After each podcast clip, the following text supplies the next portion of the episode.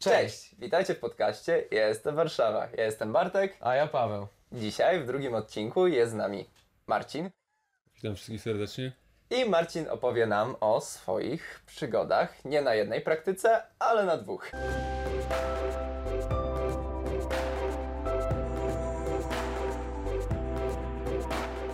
E, dokładnie tak. Chcielibyśmy zacząć od takiego wprowadzającego pytania. Jak to się zaczęło dla Ciebie i kiedy podjąłeś e, pierwszą decyzję o wyjeździe na praktyki?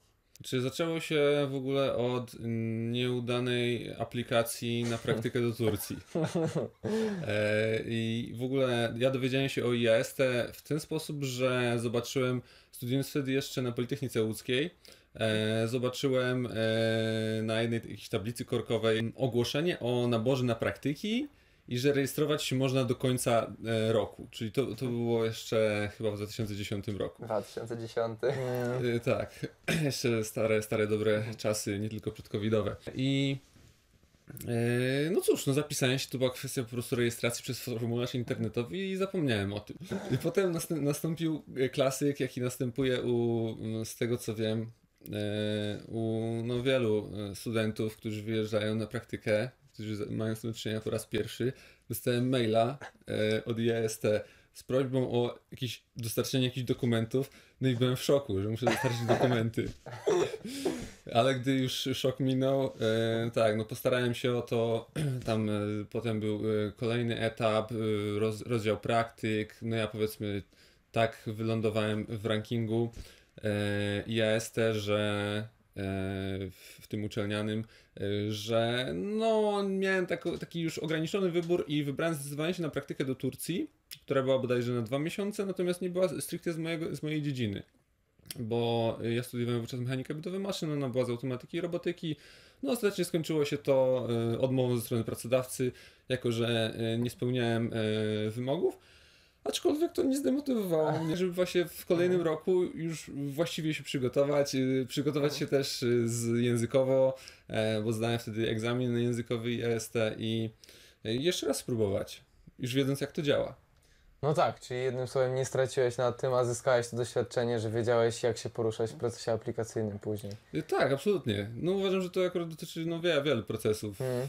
w życiu powiedzmy, nie? Które są w jakikolwiek sposób sformalizowane. No tak, no i druga oferta już bardziej pasowała do kierunku studiów, który studiowałeś, tak? Zgadza się. Druga oferta miała wyspecyfikowane kierunki mm, Mechanical Engineering albo Materials Engineering, czy Polymers Engineering, bo firma, do której pojechałem, zajmowała się, e, trzeba dodać, y, firma, e, to była oferta do Portugalii. O. E, Z jakiego miasta? Miasteczko niewielkie Oliveira de Azeméis, e, ale znajdujące się 50 km od Porto. Aha, No okej. Jakby nie jest samo w sobie wielkie, natomiast wokół jest wiele innych miast i co tworzy jakąś tam taką kon- konurbację, że tam całkiem sporo ludzi ostatecznie mieszka. Natomiast było to już trochę oddalone od oceanu i bardziej pośród wzgórz. W ogóle trzeba, trzeba dodam tak jest na, na, na, nawias, na nawiasie, nawiasem mówiąc, że Portugalia jest dosyć y, wyżynnym i, i, i wzgórzystym krajem. Tak, to E, prawda. I z tą y, praktyką była taka historia, że ja byłem całkiem i tak wysoko w rankingu. Nie pamiętam, czy byłem tam piąty, czy, czy, czy czwarty, czy, czy siódmy, powiedzmy, na kilkanaście osób z danego kierunku. Y, Natomiast kwestia była taka, że oferta była, jak powiedziałem, y, międzykierunkowa. Czyli można, mogła być nawet interpretowana jako do kierunku do ludzi z, z Wydziału Chemicznego czy z Inżynierii Materiałowej, przez co wtedy komitet lokalny zadecydował e, o mm, jakby udostępnieniu takich ofert wcześniej i one były dostępne na zasadzie kto pierwszy, ten lepszy. Mhm. No ja byłem ten pierwszy. No tak, i może jak wyglądał taki proces e, przygotowania się do, do samego wyjazdu, tak? I takie pierwsze dni. Bo też mm, nie wiem, czy to był twój pierwszy wyjazd za granicę, czy już wcześniej przed tą Portugalią wyjechałeś? Czy w ogóle ja przed Portugalią pierwszy raz pojechałem za granicę dwa tygodnie wcześniej. Okej, Na mistrzostwa, na mistrzostwa na mecze Euro 2012 do Kijowa. okej. E, Także ja nie miałem doświadczenia z zagranicą żadnego. Natomiast no, miałem zainteresowanie jakieś za granicą. Miałem takie poczucie, że jeżeli chcę coś ciekawego zawodowo robić, w przyszłości, no to muszę mieć e, mm, styczność z tym środowiskiem międzynarodowym, muszę się nauczyć e, języka e, angielskiego i może nie tylko angielskiego całkiem dobrze.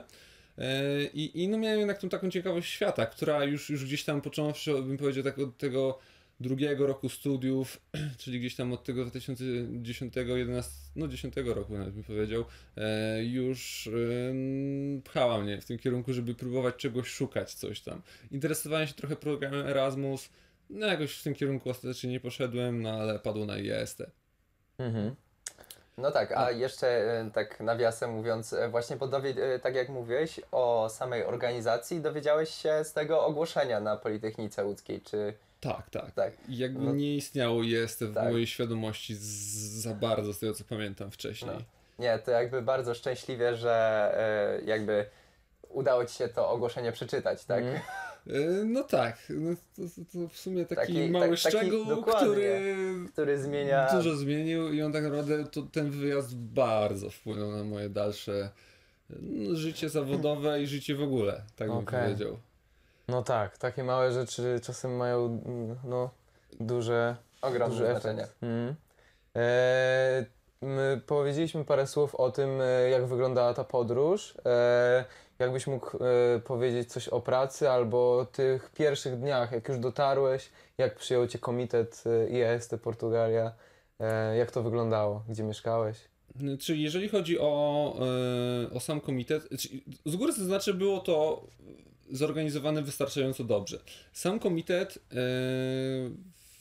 jako tako z, z komitetem IEST nie miałem do czynienia e, w, w Portugalii. Okej. Tam on nie jest prowadzony przez studentów, tylko przez nauczycieli akademickich. A, Też okej. trzeba sobie e, zaznaczyć, że właśnie IEST w zależności od kraju jest albo no, jak to się mówi, student run, albo e, jest Albo prowadzony academic, przez nauczyciel. academics run, Tak, no, tak, coś tak. takiego. E, I akurat e, te tak naprawdę te Hmm. najprężniej działające komitety te są, mieszane lub, lub z Aha. dużym udziałem studentów, no a takie, które sobie działają wcale nie mówię, nie muszą jakoś źle, ale w sensie zapewniają stale, dostarczają tych praktyk powiedzmy co roku w jakiejś tam określonej ilości, no to są już prowadzone prze, przez yy, nauczycieli akademickich, yy, którzy nieraz mają czy nie, szczerze mówiąc nie wiem, czy mają za to płacone. Nie chcę, nie chcę tutaj już siać jakiś, yy, yy, nie znam się na strukturach yy, światowych, tak powiem. No Okej. tak.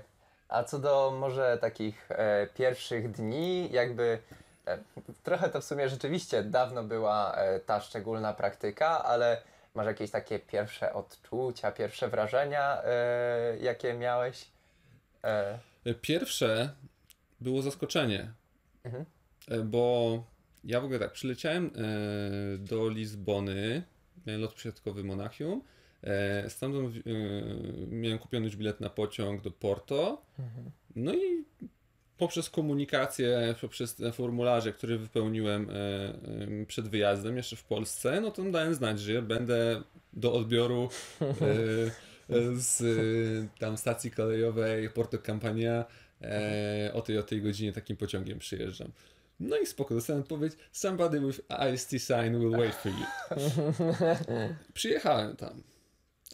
no one was waiting. Szczęśliwie, szczęśliwie bądź nie, przyjechałem w momencie ćwierćfinału e, Euro 2012 Portugalia-Czechy. Oho. Nie było opcji, żeby ktoś tam na mnie czekał. No musiał być telewizor na tym peronie, nie? E, w każdym razie e, miałem kontakt do człowieka, e, który miał mnie odebrać i skontaktowałem się z George'em e, bardzo szybko. On powiedział, że spoko, spoko, jak tylko mecz się skończy, to on pewnie przyjedzie. No to ja sobie wyszedłem, takie pierwsze wrażenie, jak pamiętam, wyszedłem na plac przed dworcem, bardzo ładny, tam jest e, rejon taki, taki, no, takie można powiedzieć e, w naszym pojmowaniu staromiejski, brukowany e, plac otoczony kamieniami, ten, kamienicami. I cisza, cisza, a w którymś momencie taki okrzyk zewsząd. I to było chyba jak tam karnego im, im e, zasądził, gwiznął sędzia i, i Ronaldo strzelił tego karnego Mhm. wówczas. No, no ale, ale, rzeczywiście. ale jakby potem Ale przyjechał już gość mnie odebrał, a, a do czego zmierzam moim zaskoczeniem było to, że przywiózł mnie do domu pełnego studentów i to i Aestowiczów i Erasmusów yy, i na start było tam czworo Polaków, nie? Tak. No, Oho, okej. Okej. Okej, czyli mieszkałeś e, w jakiegoś pewnego rodzaju akademiku. E, Tam, tam to było rozwiązane w ten sposób. George akurat e, jest prawnikiem. To był gość po 50, już, już e, dobrze, e, który po prostu posiadał ten dom i który poprzez swoje chyba znajomości na uniwersytecie wynajmował go studentom. Ale to też na zasadzie nie jak taki landlord, który przychodzi tylko po kasę, tylko tam wpadał, Wiesz. pogadał z nami, jakiś wyjazd nam zorganizował, raz pojechaliśmy do niego na wieś gdzieś tam e, w Wow. głąb, w głąb e, kraju. E, Także Czyli taka bardzo gościnna osoba. tak, tak. No, yy, i, I atmosfera tam, z racji jego imienia, e, dom został nazwany już dużo wcześniej e, Georgetown. E, no i mieszkaliśmy sobie tak w tym Georgetown. Czy ja dodam, że ja, nie, jak już mówiłem, nie pracowałem w Porto, także ja tam bywałem tylko na weekendy. Okej. Yy, czyli jak tam przyjechałem, powiedzmy jakieś 4 dni spędziłem sobie e, z, z tymi ludźmi, z ekipą. E, już zaliczyłem jakieś tam dwie, powiedzmy, domóweczki, gdzieś tam na miasto wychodziliśmy. E, także, także było Tak. całkiem ciekawie. W ogóle e, ciekawa sprawa też dla mnie, jakby jeżeli ja żyłem dotychczas w, w polskich warunkach, siedzimy sobie pierwszego wieczoru, tam się ludzie coś, zbierają w salonie, oglądają telewizję, jest tak niemrawo całkowicie, godzina 22, 22.30, ja już tak dosłownie 15 minut i już szykuję się do spania. I za 10 minut słyszę Marcin, do you want to come with, with us uh, to Penguin Cafe? Uh, okay, guys, you are going to, to the city, uh, so okay, let's go. I tam nauczyłem się, że tam zasadniczo o, bywało tak, że o 22 to się wychodziło ze swoich pokojów, o 23 ludzie już jakoś tam zbierali, o północy wychodziło się z domu w ogóle na cokolwiek, nie? Aha, to bardzo późno w stosunku do... Tak, no ale to, to właśnie odzwierciedla ten południowe, południowy chyba sposób spędzania czasu No tak. wolnego. I to tak właśnie jest e, takie tradycyjne bardziej dla właśnie ludzi z Portugalii, czy to tylko w tym jednym mieszkaniu? Nie, to bardziej... Y, Nie, no zdecydowanie poł- południe, czyli Portugalia, Hiszpania na pewno tak funkcjonuje. Sądzę o tyle, o, co, o, o To ile, o ile miałem sty- styczność, to, to y, Włochy też. Być może, być może. Tak, może akurat się robi tak chłodniej, taka Przyjemniej. temperatura. Tak. na- E, dobrze, jeśli chodzi o, e, bo wspomniałeś o podróżach do Porto w weekendy, to do tego przejdziemy, ale jakbyś mógł zdradzić słuchaczom parę słów e, na temat tego, co, co, czym się zajmowałeś w pracy. Firma, w której pracowałem, e, możemy tutaj szastać, e, nie wiem, Myślę, że można powiedzieć. Czy... Myślę, że można. No tak, no firma... Jeżeli dobrze się będzie mówić o niej. No nie, no, jest, jestem, nie, no jest, jestem skłonny mówić dobrze, zdecydowanie. E, Nie będzie gru- problemu. gru- Grupa Simoldes jest e, największym e, producentem, a przynajmniej w tamtym czasie jeszcze była największym producentem e, form wtryskowych dla e, przemysłu motoryzacyjnego. I to są takie, formy wtryskowe to są takie narzędzia, z których powstają w- tym wypadku wszystkie plastiki do samochodów. Mm. Czyli wszystko, co powiedzmy, no, czy większość rzeczy, która wyścięła środek, jakieś nadkola, takie rzeczy, to oni to robili. Ja byłem akurat w dywizji, która nie, nie, nie, nie tej, która produkowała narzędzia, tylko tej, która produkowała części na tych narzędziach, czyli dostarczała po prostu części do Volkswagenów, do Audi, do Porsche, e, jakiejś Renault e, i tak dalej. I tak, i na czym to polegało? Mm, Już, już tłumaczę. Tak. Praktyka moja trwała 6 miesięcy i była, jakby tam oni mieli konkretny plan, jakiś pomysł na to i od razu dostałem program, jak to będzie wyglądało. Trzy miesiące byłem w zespole kadowskim i uczyłem się Kati e, i modelowałem w Kati. Dostawałem już nawet pod koniec jakieś tam zadania, e, przeróbki e, tych, tych istniejących modeli, części i, i one potem były faktycznie na ich podstawie wykonywane jakieś narzędzia nowe. E, i, I to było bardzo takie praktyczne, hands-on e, doświadczenie. E, I cóż jeszcze? I potem był po prostu zespół projektowy. E, miałem e, standardowa struktura jakby prowadzenia projektu w, w Simoldesie jest taka, że jest lider projektu, który ma koordynatora do spraw technicznych, do spraw, e, czy bardziej do spraw produktu, do spraw procesu i jakościowca. I jakby z każdym z tych ludzi przechodziłem sobie jakiś tam mniejszy bądź dłuższy etap, tu były różne proporcje. A, i, a, jeszcze w międzyczasie, zanim ten etap projektowy, e, e, ja się śmieję, bo, bo to było e, jakby kulturowo ciekawe doświadczenie. E, miałem e, chyba łącznie trzy tygodnie na e, na warsztacie, czyli utrzymanie ruchu i potem właśnie w fabryce też, gdzie produkuje się te formy faktycznie. I w utrzymaniu ruchu oni ogólnie od razu gości mówili po angielsku, ale y, i to było zaznaczone, ale tam jakby mnie tak y, zaskoczyły może troszeczkę podejście do pewnych standardów pracy. Y, Czyli jeżeli coś się komuś zepsuło, coś się urwało, nie wiem, jakieś coś zrobiło duży hałas, co by mogło już wywołać w Polsce duże zaniepokojenie działu BHP, no de facto tam nie było, nie było, nie było takich bardzo, jakichś rzeczywiście niebezpiecznych sytuacji, No tak.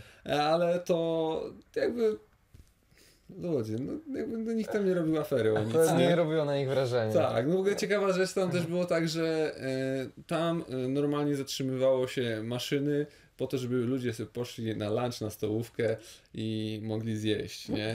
Nie było, No tak. no, coś co nie jest w wielu krajach standardem, trzeba sobie powiedzieć. Mhm. Jasne, ale właśnie, e, bo te praktyki były zaraz po tym, jak obroniłeś inżynierkę, tak? Zgadza się. E, Czyli zaraz po skończeniu studiów, a to była taka twoja pierwsza poważna inżynierska praca, czy Miałem staż już wcześniej. miałeś staż, tak? Odbywałem y, taki, powiedzmy tu, tuż przed wyjazdem w zasadzie na tym stażu zarobiłem sobie na te praktyki. Jasne. I jakby ta firma, w której pracowałeś później w przyszłości, miałeś coś z nią styczność, e, czy, czy tak skończyły się praktyki i wróciłeś do Polski i koniec? Kończąc praktyki, a to było w, oko- w okolicach Bożego Narodzenia, czyli już w ogóle byłem podpytywany wcześniej, bo y, grupa Simoldes ma e, od 2005 roku fabrykę w Polsce, e, pod Wrocławiem. I ja byłem podpytywany, y, czy oni w ogóle na początku wiele osób uznało, że ja w ogóle jestem oddelegowany z pracy z Polski, nie? E, Gdzie ja mówię, nie, nie, w ogóle z Simoldesem nic wspólnego, nie? Ja jestem studentem. E, I y, parę osób się mnie podpytywało, w tym mój wówczas lider projektu Oskar i, i, no i późniejszy szef, jak się też okazało, e, e, o to, czy będę aplikował e, do, mm, do Simoldesu w Polsce. Ja mówię, że z pewnością zaaplikuję, natomiast ja nie gwarantuję, czy podejmę tą pracę, no bo miałem plany, żeby właśnie iść e, później troszeczkę zmienić swój kierunek studiów, pójść na tą automatykę i robotykę do Warszawy. Konkretnie chciałem Mhm. Politechnikę Warszawską. I chyba dwa dni przed końcem praktyki było coś takiego, że e, on się też mnie o to zapytał. Ja dostałem telefon z HR-u od e, e, dyrektor HR-u e, ówczesnej z Polski. Gdzie miałem z, z, z, jakby no z ofertą pracy tak naprawdę, nie? I była tylko kwestia dogadania e, stawki. E, No i jakby dla mnie, wówczas dla takiego świeżaka, e, kwota, którą mi zaoferowano, no była całkowicie wystarczająca.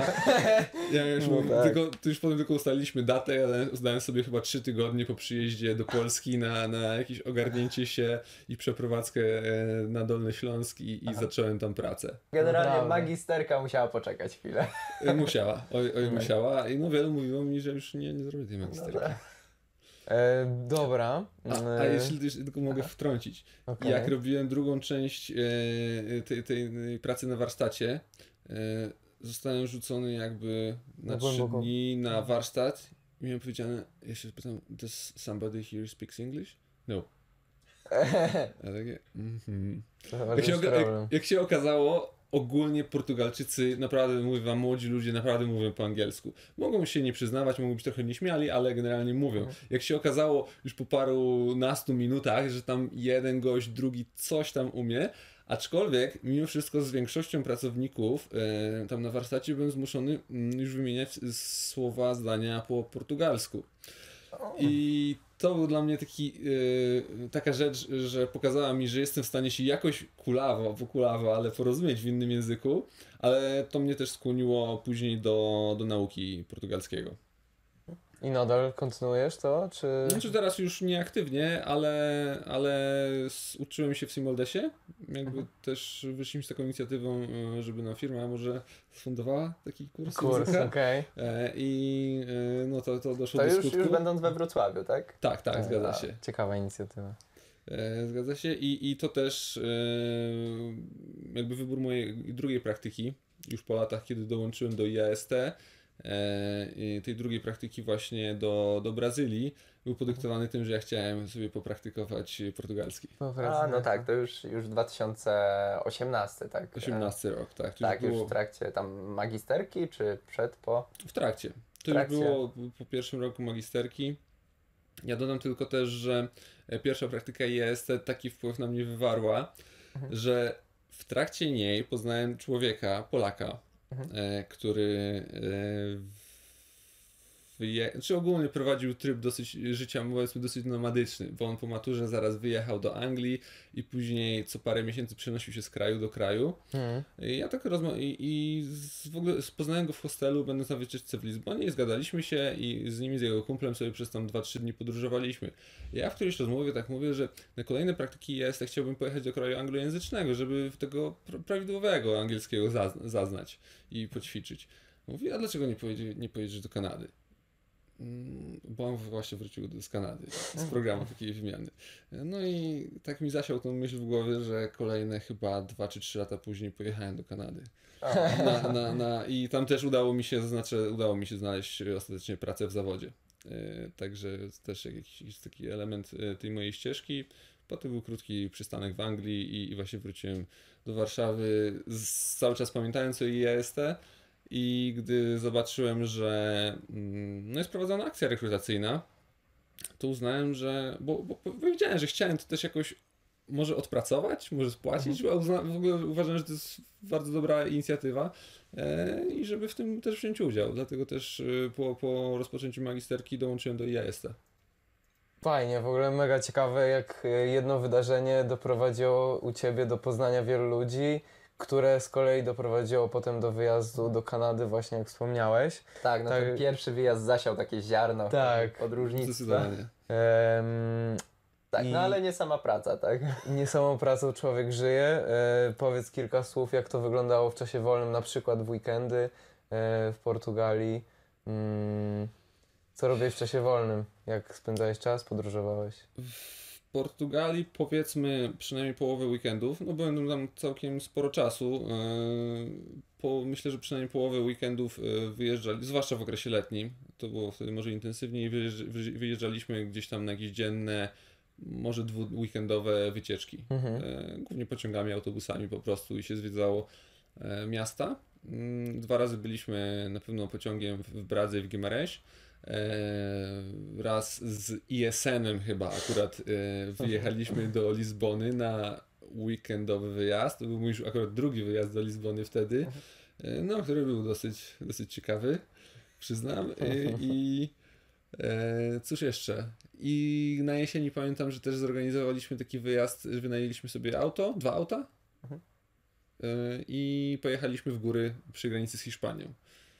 I wtedy spędzałeś czas, bo wspomniałeś też, że czterech Polaków poznałeś, jak mówiliśmy o pierwszym dniu, jak przyjechałeś. To z nimi najwięcej czasu spędzałeś, czy raczej to była grupa, z którą się trzymałeś, czy różnie? Towarzystwo się mieszało. Mieszało. Zdecydowanie nie Mhm. było jakichś takich separacji. Jednej stałej grupy. Tak, nie, tak. nie chodzi mi o separację, tylko stała grupa, powiedzmy, gdzie wszędzie podróżowaliście. Czy wiecie, no jeżeli ma się tam w tym domu 15 osób, to też y, trudno było też tak wszystkich zebrać. No nie tak, zawsze wszyscy byli jasne. chętni. Natomiast y, no, ci ludzie się tam troszeczkę wymieniali, ale, ale y, mniej więcej z tą samą ekipą podróżowałem. Też trzeba zaznaczyć, że no w wakacje by, by, była jedna ekipa, bo to byli głównie praktykanci wakacyjni, a na, na semestr przyjechali już na jesień inni, było więcej osób z, Bra- z Brazylii wówczas, bo oni przyjechali po prostu studiować. No tak. No i może tutaj jeszcze zapytamy Ciebie o takie różnice kulturowe, bo jakby e, czy było coś, co Cię tak bardzo mocno zaskoczyło, co w sumie wszyscy mm, przyjeżdżając do Portugalii m, mogliby zwrócić na to uwagę, jakieś takie e, tutaj e, zwracając się do słuchaczy, który, którzy na przykład chcieliby kiedyś właśnie pojechać do Portugalii na dłużej, tak? E, Coś, co ci zapadło w pamięć. Pierwsze, co mi przychodzi do... Wiem, że do... pewnie wiele jest takich rzeczy, Czy nie, ale coś o, nie, takiego... ogólnie tak. Muszę powiedzieć, e, kuchnia portugalska jest po Okej. prostu wybitna. Uważam, e, jakby porównywałem to w tamtym okresie mocno do polskiej kuchni. Uważam, że, że jest dużo bardziej różnorodna. E, z tym, że no, może też wynika z tego, że akurat polska kuchnia nie jest odpowiednio prom- promowana, Mhm. ale y, jest dużo bardziej różnorodna, bardzo opiera się na e, owocach morza, na oliwie z oliwek, bo oni są akurat tak. w tym dobrzy. No oczywiście świetne wino. Portugalia, to są, tam są różne regiony winiarskie, czy to rejon rzeki Douro, czy, czy rejon e, Alenteżu. no to takie chyba dwa wiodące, ale, ale jest tych regi- regionów dużo na pewno Mhm. winiarskich. I generalnie tam wyrobiłem sobie już szowinistyczne poglądy, y, że jak wina to portugalskie, nie hiszpańskie, natomiast pomarańcze hiszpańskie. Okej. I, Mhm. I taki, takie poglądy też mi tam sprzedano. Y, Ale coś jeszcze? No na pewno y, życie nocne. No jeżeli ktoś, kogoś jakby nie, nie, nie, troszeczkę komuś przeszkadza wychodzenie na imprezę o godzinie 18, no tam, by, bo, bo to jest za wcześnie, no tam na pewno, na pewno bardziej by się odnalazł, nie? tak. Bo tam można, tam nie no pamiętam, że chyba pierwsze takie większe wyjście na miasto, no to już wracaliśmy za dnia. Ja byłem siódma rano w domu. A to było też wielkie świętowanie e, Nocy Świętojańskiej. Saint João, a, a święty Jan jest bodajże patronem e, Porto, o ile się nie mylę i wtedy jest wielka festa, e, fiesta na ulicach. Zamknęliśmy wątek Portugalii e, i chciałbym się Ciebie właśnie spytać, jak porównujesz to doświadczenie potem e, w kontekście drugiej, drugiej praktyki z jest. Jak No, ona się różniła, co było innego, ciekawego? Kiedy, kiedy już decydowałem się na, na Brazylię, tak jak mówiłem, byłem członkiem IAST, na pewno byłem dużo spokojniejszy, no bo już miałem jakieś tam doświadczenia podróżnicze za- sobą e, i miałem dostęp też do e, informacji o akceptacjach, jakby troszeczkę szybciej mogłem to wiedzieć, ale też niewiele więcej, no bo nie byłem w końcu koordynatorem wymiany Mhm. ogólnopolskim. Cóż, cóż, cóż. yy, No na pewno ciekawą rzeczą w samym IAST jest to, że mm, pojechałem na tą praktykę bez akceptacji. Dodam, że była to praktyka na uniwersytecie. Aha. Okej. E, przy czym ja myślałem, że ja mam akceptację, tylko że po prostu wszystkie papiery nie są jeszcze dosłane. Ale powiedzmy, w, wyniknął pewien, e, e, pewien, e, pewne niepo, nieporozumienie na linii koordynator lokalny, e, a koordynator e, wy, wymiany, i, a ja. Także no po prostu ja dostałem w systemie status accepted. E, Czekałem na papiery, dopytywałem się o te papiery, nie przychodziły, zapytałem się, czy mogę kupować bilet na samolot. Tak, kupuj. No to kupiłem. E, No i jak już e, przyszedł, zbliżał się ten okres, no to ja się normalnie szykowałem do wyjazdu. E, Trzeba zaznaczyć, e, że ja brałem pod uwagę coś takiego, że, że mogę sobie po prostu zrobić przedłużony urlop e, Mhm. w Brazylii, że tam coś może nie zagrać. Mm, Także, ja- ale mimo wszystko, no chciałem pojechać, no zdecydowałem się na to.